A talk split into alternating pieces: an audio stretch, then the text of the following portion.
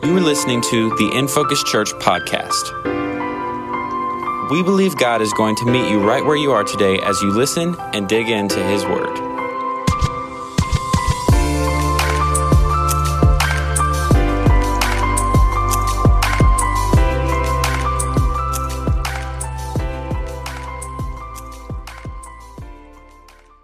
I wonder if you've ever thought about how starting your day has changed over the years.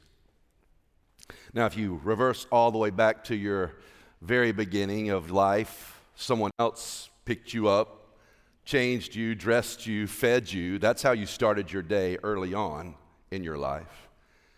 Maybe fast forward a few years later and you began to start your life on your own a little bit. I don't know, maybe mom, dad, grandma, whoever was taking care of you would wake you up, but then you were kind of on your own to get ready, to get your breakfast, to get your lunch, or to get out the door to school. I remember those routines. Then you get a little bit older, you go off to college, or maybe you get a job and you start adulting a little bit, and now nobody there is to wake you up, and you got to do it on your own. And we all try to find an alarm sound that we don't hate or makes us want to bite somebody's head off the first time we see them in the morning, right? Or if you hear somebody else's alarm sound on the phone, it just makes it triggers you because you're like, I hate that sound. It means I have to get up. Then you fast forward to maybe today, and we have to figure out how we're going to start our day, what kind of routine we're going to get into, because all of us have some kind of morning routine. We eat breakfast or we don't. We shower or we don't. We brush our teeth or we don't. If you're, that last one is you, then please change that routine. But we have these routines, and it could include all kinds of things that I don't have time to go into. But for the sake of our subject matter today, I want to talk about a routine that I've noticed a little bit just in life, and it's that routine of the, those of us who go to fill up our favorite bottomless cup, whatever that is. You know what I'm talking about, right? The, the cup that you go to and, and you pay a little bit more for, but you get to keep it, and then you can bring it back to that place and fill it up at a discounted price. I got a few of those down here, like, like this one. This is the like the Big Daddy Starbucks one, right? And you're supposed to you get this one, and you can fill it up. Probably not anymore because you know that that that's cheap for that would be too cheap and so now we probably have to pay full price. But at one point you could kind of fill this up at a little discounted price and that that's the kind of cup. But the, the people or the, the industry that kind of took it to the next level was the gas station industry right? They, the, the, kangaroo or Circle K or, or 7 Eleven, and they gave you a cup that no human being should ever drink in one sitting.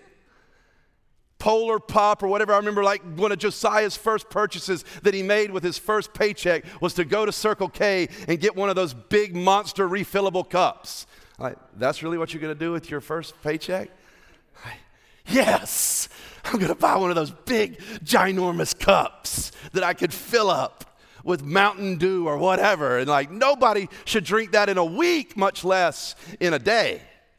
And yet, I go to the gas station, and maybe you're that person, and it's just wherever it is, and they go fill it up. It's like I got one of those. Like it's not actually. This is one of my wife's. It's like it's like about this big, right, or maybe bigger. She fills this with water. Thank God. If I were to fill this with water, all I'd do is stay in the bathroom all day. But that's the cup that you fill up, and it's Great, but I probably shouldn't drink that much Mountain Dew before noon. And some of us do, or coffee for that matter.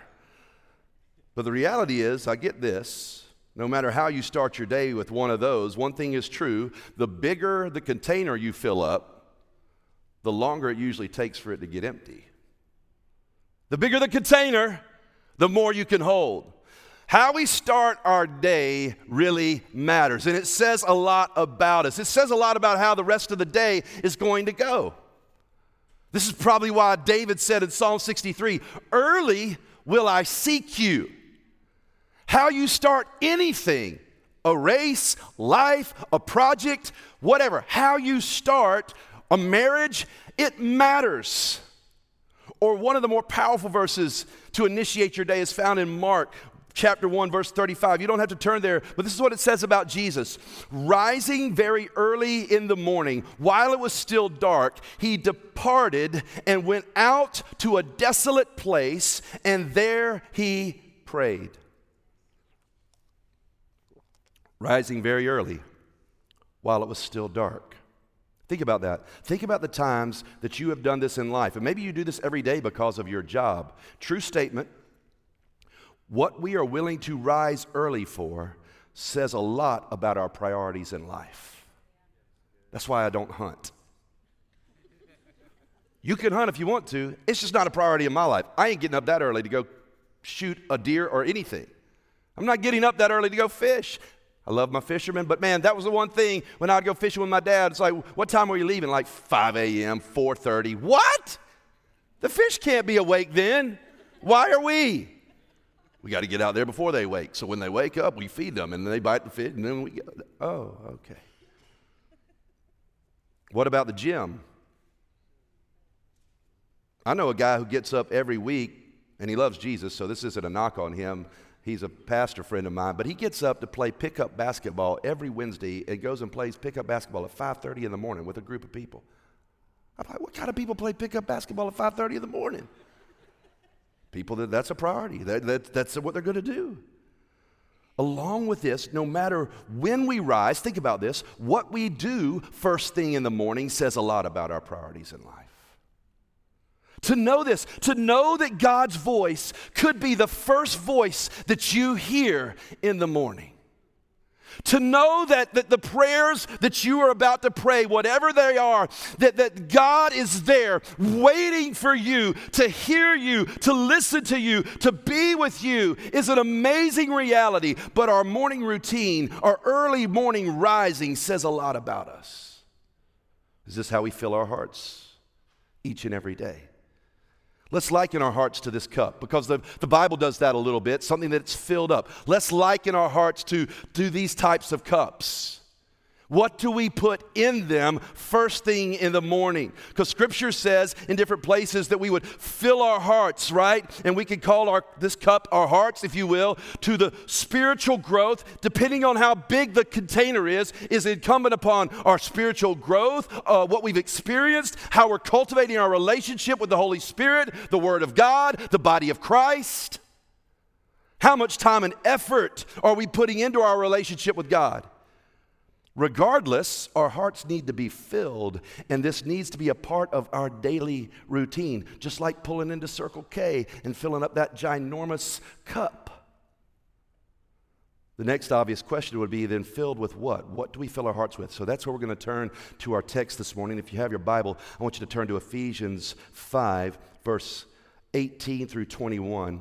Carla spoke a little bit about the pre- next verses that follow. She did a phenomenal job last week teaching, and I just applaud her, not only her preparation, but her delivery on an extremely difficult subject. Probably the best message that I've ever heard, and I haven't heard a lot, that says a lot too, on biblical womanhood. Powerful. If you didn't hear it or you missed it, go listen to it. Ephesians 5, verse 18. Do not get drunk on wine, which leads to debauchery. Instead, be filled with the Spirit, speaking to one another with psalms, hymns, and songs from the Spirit. Sing and make music from your heart to the Lord, always giving thanks to God the Father for everything in the name of our Lord Jesus Christ. Verse 21, which we talked a little bit last week submit to one another out of reverence for Christ.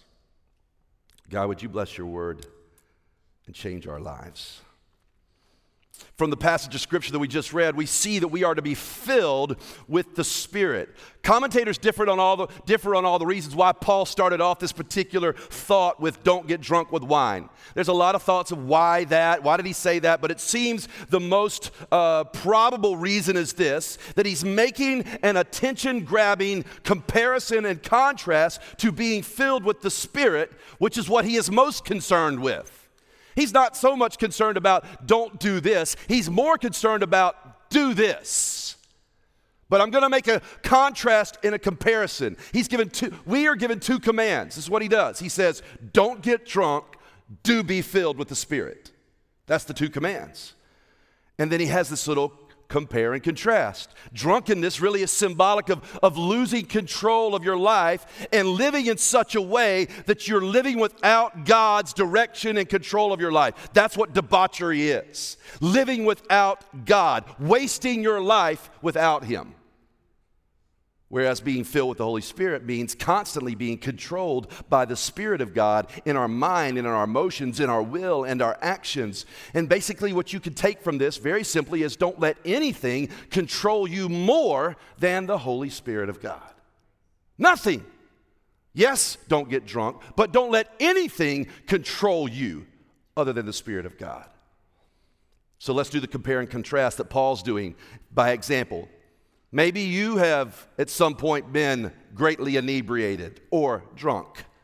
Maybe you know somebody because you would never do such a thing that has been drunk before. I remember one of the first times that I was with a friend of mine. We were in high school and I was spending the night with him, and, and that night he just got wasted. And I was not, I was the one that was trying to be responsible. And uh, I just remember going to bed that night and him just moaning and barfing and just, oh, I don't, I'll never do that again. Well, that never didn't last but till the next weekend, right? I'll never do that again. But maybe you've been in a situation, you yourself or a friend, where you see that, and what do we say? That person is under the influence of alcohol. Comparing that, Paul's saying those that are spirit filled believers are supposed to be under the influence of the Holy Spirit. And that's where the comparison ends. And then now he starts to just contrast everything. And Paul starts to contrast the two, and I think it's a mistake to think of being filled with the Holy Spirit as some kind of spiritual inebriation, where we lose control and can't remember what happened in the Spirit being filled with the Spirit seems to be quite the opposite. That if we are under the influence of the Holy Spirit, we would exhibit the fruit of the Holy Spirit, and one of that is self control. So, unlike drunkenness, where we lose control, in the being under the influence of the Holy Spirit, we are gaining self control over sinful patterns in our lives, over destructive thoughts in our minds, over harmful actions in our early morning or life routines.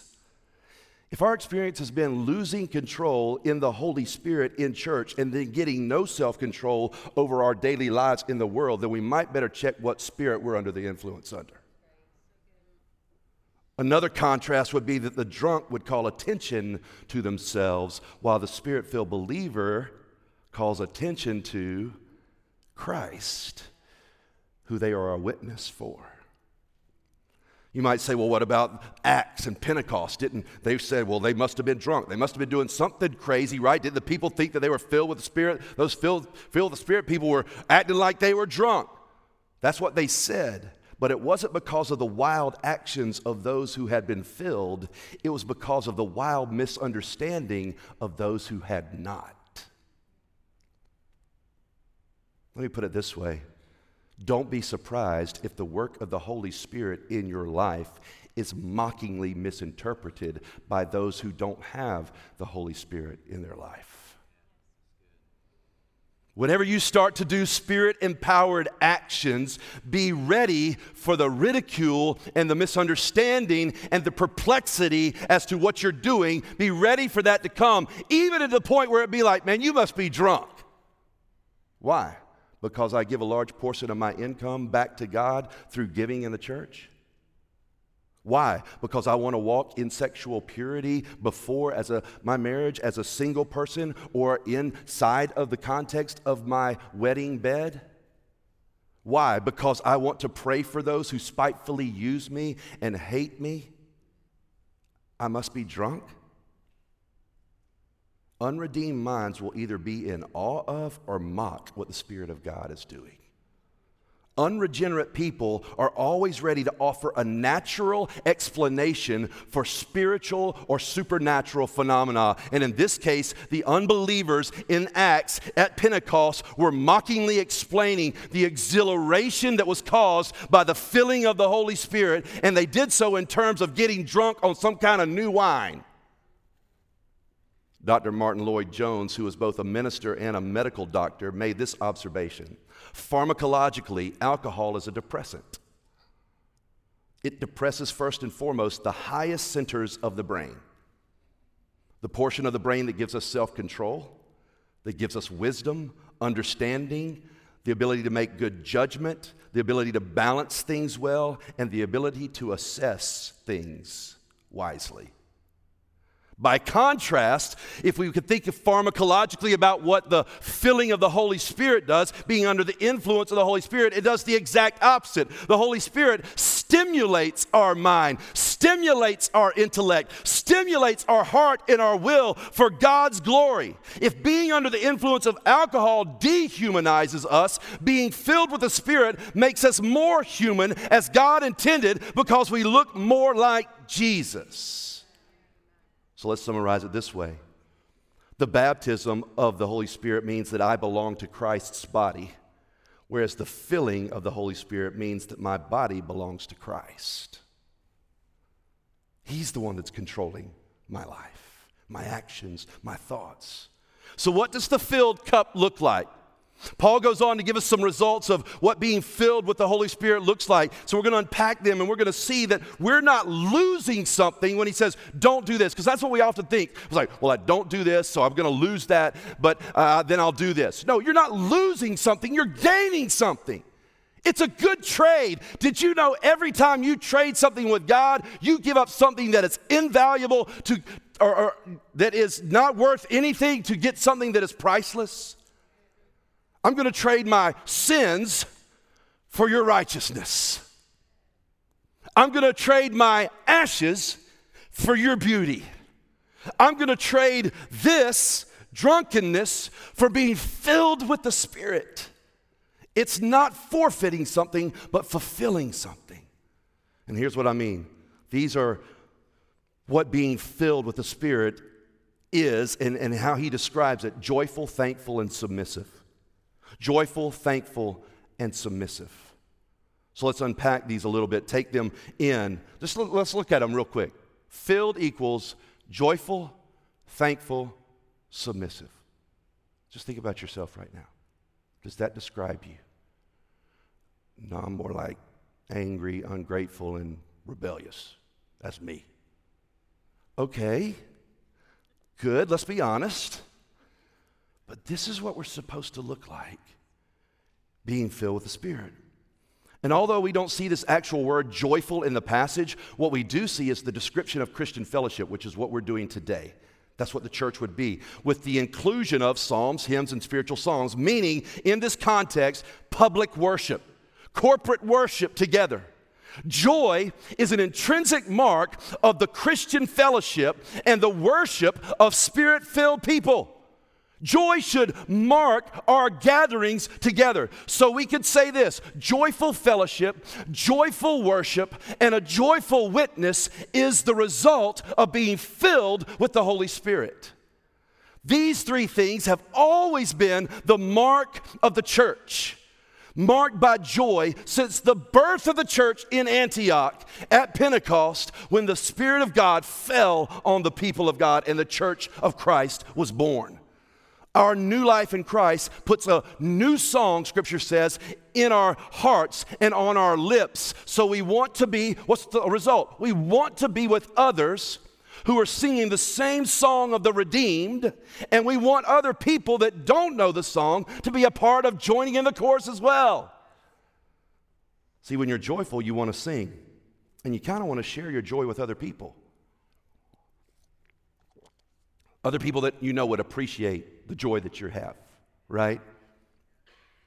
I think y'all know what I'm talking about, kind of that song that kind of bubbles up like, going on a date with my wife tonight. No kids, no kids. Okay, none of y'all do that? That's fine. You do. You do these songs in the car. You're singing these songs. Even if you can't sing, you're singing these songs. Vacation, leaving all these jerks behind. Mm.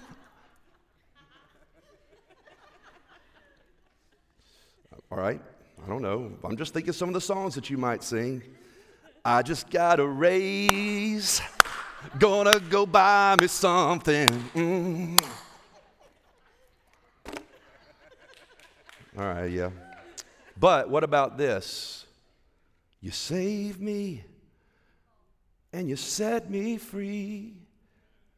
And you did it for him, and you did it for her, and you did it for me. I'm just making stuff up right now. This ain't no song. It's my song.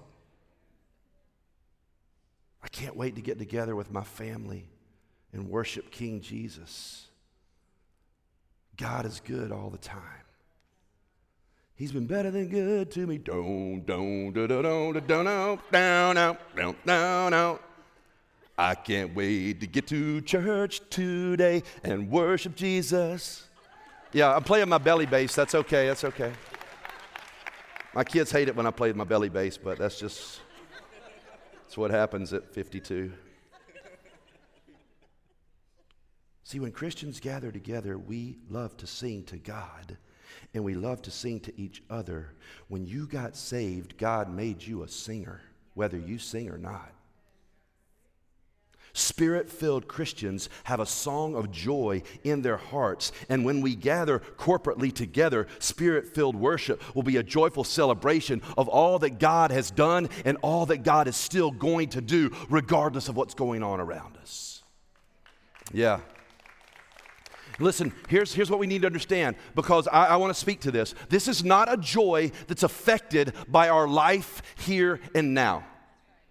This is not a joy that is affected by the things that are going on in the world right now. Our joy, every time we gather, why I look so forward to gathering together with the church, is a deep experience of, of security and adequacy and confidence in Christ alone, despite my current circumstances and situations. This is an abiding joy that never leaves, which has always marked the church. Remember Pentecost? Their odd, joyful worship caused some to mock them as drunk. They didn't know what to do with the joyful worship of people that shouldn't have been worshiping God together. The joy of a believer is always a work of the Holy Spirit, and it's confounding and it's inexplicable to the unrenewed mind.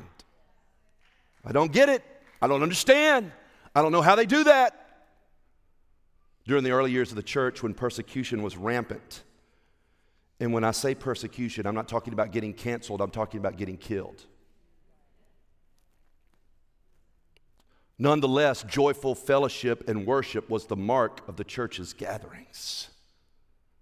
As one ruler put it at the time, Pliny the Younger, he was writing to the larger emperor over that area at the time. This was probably 200, 300 AD and he said about the Christians who he was executing. They were executing. He's like, I just got to make sure I'm understanding why we're executing them. And do, should we chase after them or, or should we just bring them in? And when we realize that they're Christians, we just ask them if they are. And that's what he said. We'll just ask them. And if they don't deny Christ, we'll ask them again. If they don't deny Christ, and we'll ask them again. And on the third time, if they don't deny Christ, then we'll kill them. And then he said this, and if they do deny Christ, they're probably not Christians anyway, so I'm not worried about them.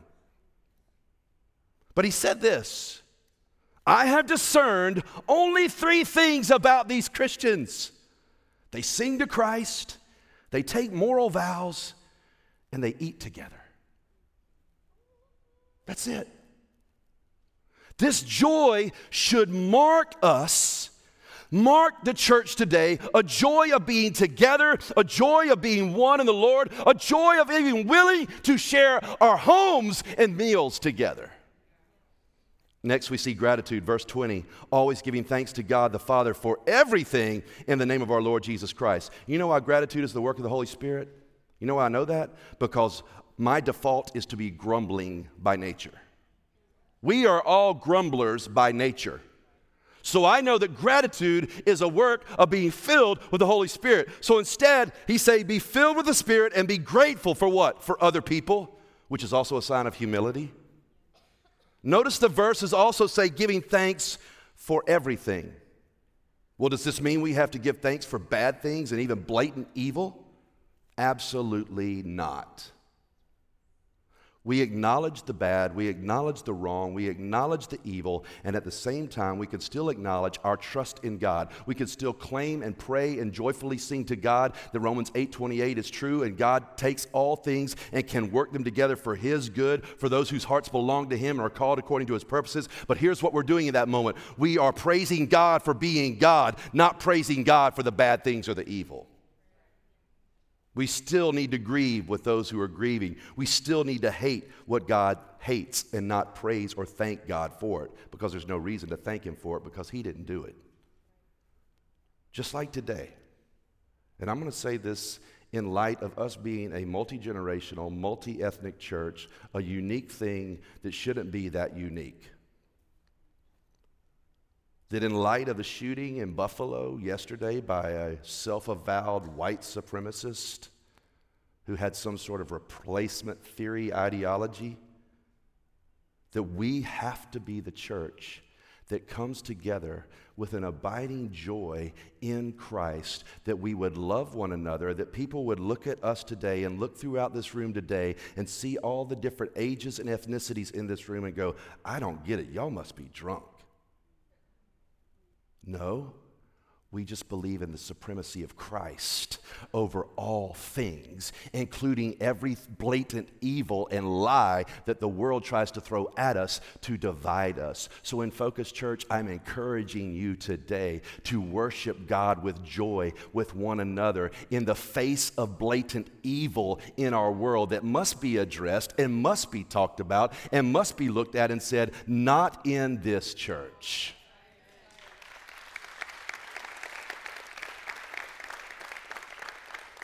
I sent a text to my pastor friends this morning and said, I'm praying for all of you as you deal with people. As we said, we still grieve with those who grieve while still having an abiding joy in the fact that Jesus is King. I said, I'm praying for all of you. I'm praying for all of your churches as you navigate through and bring hope and healing. And then I'm praying for the churches that don't say a word because of indifference, apathy, or fear. So, in context, here's what we can best understand that Paul means that giving thanks to God, being grateful to God in the name of our Lord Jesus Christ, that's what we're grateful for. Everything that is consistent with God, that's what we're grateful for. His love, His goodness, everything that we've seen in the life of Jesus Christ, everything that we see in the life of Christ through His Word, who is the embodiment of God the Father, that's what deserves gratitude. That's what we're grateful for. When we are filled with the Holy Spirit, we give thanks thanks to God the Father, it says, in the name of the Lord Jesus Christ, despite everything else. And the last result of being filled with the Spirit is being submissive. Submit to one another out of reverence for Christ. This is one of the things that I see the most least of many times in the body of Christ. Some translations say, submit to one another in the fear of Christ. Those who are truly filled with the Holy Spirit are not afraid to humble themselves and display meekness, which is strength under control, and gentleness of Christ. And this is most evidenced in how we submit to one another. Is it any surprise to you what Carla taught last week that this precedes all of that? All of our relationships, husbands and wives, sons and daughters, all of our relationships in the world are going to hang on whether we are filled with the Spirit and submitting to one another as Christ submits to the Father. This submission is strong and free, a free act of the will based on our real love for other people. Spirit filled believers love God and love each other. That's, I mean, what's our mission statement? Love God, love people, reach the world. That's what spirit filled believers do. If we're truly filled with the Spirit, it's going to be reflected in how we relate to God, how we relate to one another, and how we mutually submit to one another. Christians are called to live in mutual submission. Without mutual submission, you cannot fulfill your destiny. It's just not possible. In the end, submission is nothing more than a decision about the relative worth of another person, a manner of dying to ourselves and rising with Christ, and a way to respect and love other people in a way that is contrary to the world system. So let's go back to our cups. All of these actions, and let me just add, because there are, the, I, I've got the big cups out right now, but I want to say something about this in a minute. All of the actions that we just talked about come out of our responsibility to be filled with the Spirit.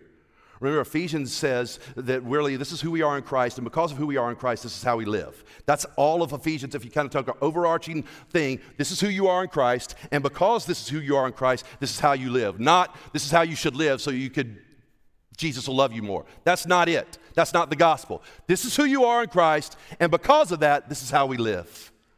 And so remember, that's what the theme is. And this phrase, be filled with the Spirit, has some very grammatical nuances that I want to go through, all for you English verb type nerds. This is for us, particularly this verb, be filled, which is an imperative mood, plural form, passive voice, and present tense. That all matters. Let me tell you why. The imperative form means it's a command. This is not an option for Christians. It's not optional whether you should be filled with the Spirit. You must be filled with the Holy Spirit. And it's in plural form because what does that mean? It means it's for everybody. It's not just for a few elite spiritual people to be filled with the Holy Spirit. It's every believer is to be filled with the Holy Spirit of God. Nobody should get drunk. Everybody should be filled because the Holy Spirit is available to all of God's people. It's in passive voice, meaning what? Let the Holy Spirit fill you. There's no magical words, there's no magical step by step formula, there's no something that you've got to do to make it happen. There is a need in your heart to be repentant. There's repentance, there's a belief and a faith and an openness to the Holy Spirit to do a work in your life, and that nothing would hinder Him from filling your life. Let Him have His way. And then lastly, this verb is present tense, and to me, this is probably the most important. This makes being filled with the Spirit a necessary part of your day, just as necessary as swinging into Circle K or your favorite gas station and filling up your favorite bottomless cup. This action is continuous. This means that we are to continue to be filled with the Spirit. The fullness of the Spirit is not a once and for all experience, but a daily privilege to be continually asked for by those who desire to be filled with God's Spirit continually asked for, continually believed in, continually apprehended by faith, continually appropriated through our obedient, God glorifying, Christ exalting actions. We often get hung up on how we're filled with the Spirit instead of agreeing that we must continually be filled with the Spirit. I'm not so much concerned how you got filled with the Holy Spirit. I'm just concerned of whether or not you're continuing to be filled with the Holy Spirit and whether your life reflects the filling of the Spirit in the ways that we just went through. Are you joyful? Are you grateful? And are you submissive? Those should be a consistent, obvious actions of the spirit filled believer. And I think we could further define it, what we see in Ephesians, define it this way those that are filled by the Holy Spirit experience joyful fellowship, empowered worship, and a bold witness. Here's the wonderful news our Heavenly Father says, he loves to give His Holy Spirit to those who ask. That everybody that asks, seeks, finds, will find Him. Do you feel dry? Are you weary? Are you tired of talking so much about the gloriousness of God, the theology, and all of that, and yet not experiencing the reality of it? Does your worship feel distracted, disconnected, not joyful? Are you lacking gratitude to God? Are you lacking submitting to brothers and sisters in Christ who have your best interest in mind? Or maybe submitting to God even when somebody doesn't have your best interest in mind? Do you long for spiritual fruit in your life? And if that's the case, then you're a good candidate to be filled with the Holy Spirit. Your dryness and discouragement may, in fact, be an invitation from God to press into Him so that you can be filled in something like Jesus told the woman at the well water that will never run dry. If you're not disillusioned with how much we've allowed our talk to outdo our walk, if you're not discontented with the sparse amount of spiritual fruit that you're truly seeing in your life, if you're not disappointed a little bit by the impetus of our own efforts apart from God's power, if you're not distressed enough to really plead with God to fill you with the Holy Spirit, then, then, then you don't have to. But if you come to that place where you are, then you can cry out to Him very simply with that desperation and say, God, I need you. Holy Spirit, would you fill me afresh today and fill me and give me whatever gift that you want to give me today because the word says you give as you desire, and I'll take whatever you desire to give me and use me. Whatever it takes, Lord. Let me go back here and I'll finish. Because, as I said, let's think of these containers as our hearts because this will be like the largest one. Because then I have some other ones, like, you know, here's this one I got from Which Wich, rest in peace, before they went out of business. Um, this is a good old in focus tumbler. Back in the day, used that one a lot. This is a this is a cup I've had since I was a kid, and I used to brush my teeth with, to drink my water. Why do you still have that, Brent? I don't know. And then you know, little Dixie cup. Which is your heart? You can get up as early as you want. How do you spend your time? How do you spend your time being filled with the Spirit of God through His Word, through prayer, through worship, through just taking a little bit of time? Here's, I'll give you an example because I think about these cups and I think about running a race. And Paul says that we run the race as we want to win, but we don't run the race to win in the kingdom of God the same way that we run a race to win here on earth. Because this is how, you know, on those long mile, multi mile races, there's people along the sides of the race. I don't know that because I've never done one. I'm just saying, I've heard about it, I've seen it. And there's somebody there with this cup, right? They're holding it out, and it's about this big. This is my example of how we often run the race with the Holy Spirit in our lives today. I got this. Like water going everywhere. I got like three drops because I'm too concerned about finishing the race, too concerned about getting on with the day, too concerned about trying to get, you know, the hustle on. And yet, really, what we should be doing, although we're running the race, yeah, that's great. But like I said, we don't run this race the same way that we run an earthly race. So we're going to go find some time. Well, maybe we'll go sit down somewhere like I do in my dark closet.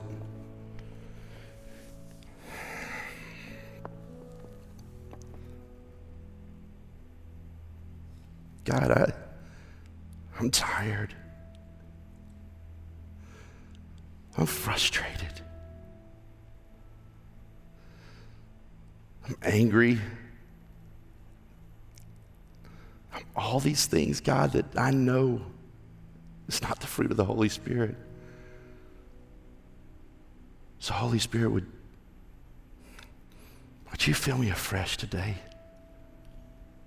Before, before the kids get up, before the day starts, before something happens just to remind me of how weak I really am, God, would you fill me?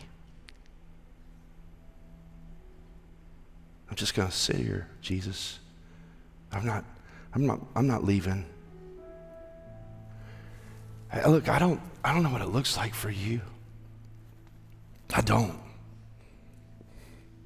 But it takes time. It takes time to be filled. And the degree that I'm filled is the degree that I have any ability to pour out for the rest of the day. So here's the deal you can take as little time as you want, or little care or little concern as you want. You're going to be done with that pretty quick. I might get to 10 a.m., maybe to lunch, on and on and on. This one, I think, let's just use it as an example. It's going to last me all day. But at the end of the day, it'll probably be over, and I'm going to get up the next morning, and I'm going to walk into my closet one more time, and I'm going to say the same thing I probably said the day before. God, I'm, I'm tired, frustrated, nothing changed. And then He's going to fill me, and I'm going to worship Him, and I'm going to have an abiding joy, and I'm going to have a supernatural peace, and I'm going to have a strength even in my weakness. And people are going to look at my life, and they're going to look at the staff, and they're going to look at our church, and they're going to look at the worldwide church, and they're going to look at all kinds of things, and they go, Y'all must be drunk if you think this is going to work. And yet we know the truth that when we worship Jesus as one and we're filled with His Holy Spirit, that we can be joyful, we can be full of gratitude, and we can be submissive to one another and let God do His work through us, which is to be a witness to the world that He is alive and we are one. You have been listening to the In Focus Church podcast. We hope God met you right where you're at today. Be sure to like, subscribe, and leave a rating wherever you're listening from, and visit infocuschurch.org for more on all that's going on in the life of our church.